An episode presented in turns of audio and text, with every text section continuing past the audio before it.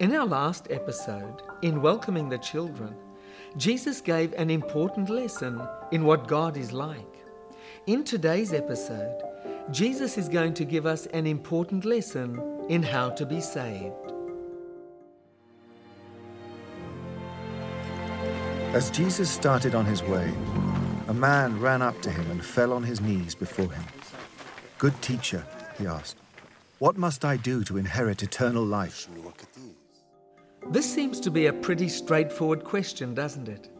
But Jesus knows that for these people, it's far from simple. This was, in fact, the central question of the Jewish religion, which was all about being worthy of eternal life through doing.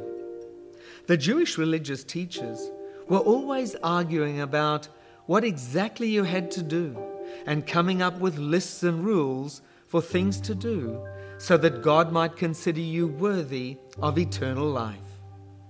But the problem with this man's question was that Jesus knew that being saved wasn't achieved by doing anything at all. It was all about believing, it was about trusting. So it will be important to see how Jesus answers this man's question, because really, it's our question as well. Challenge yourself. Where did you get your ideas about salvation from? Do you see religion more as a checklist or as a relationship?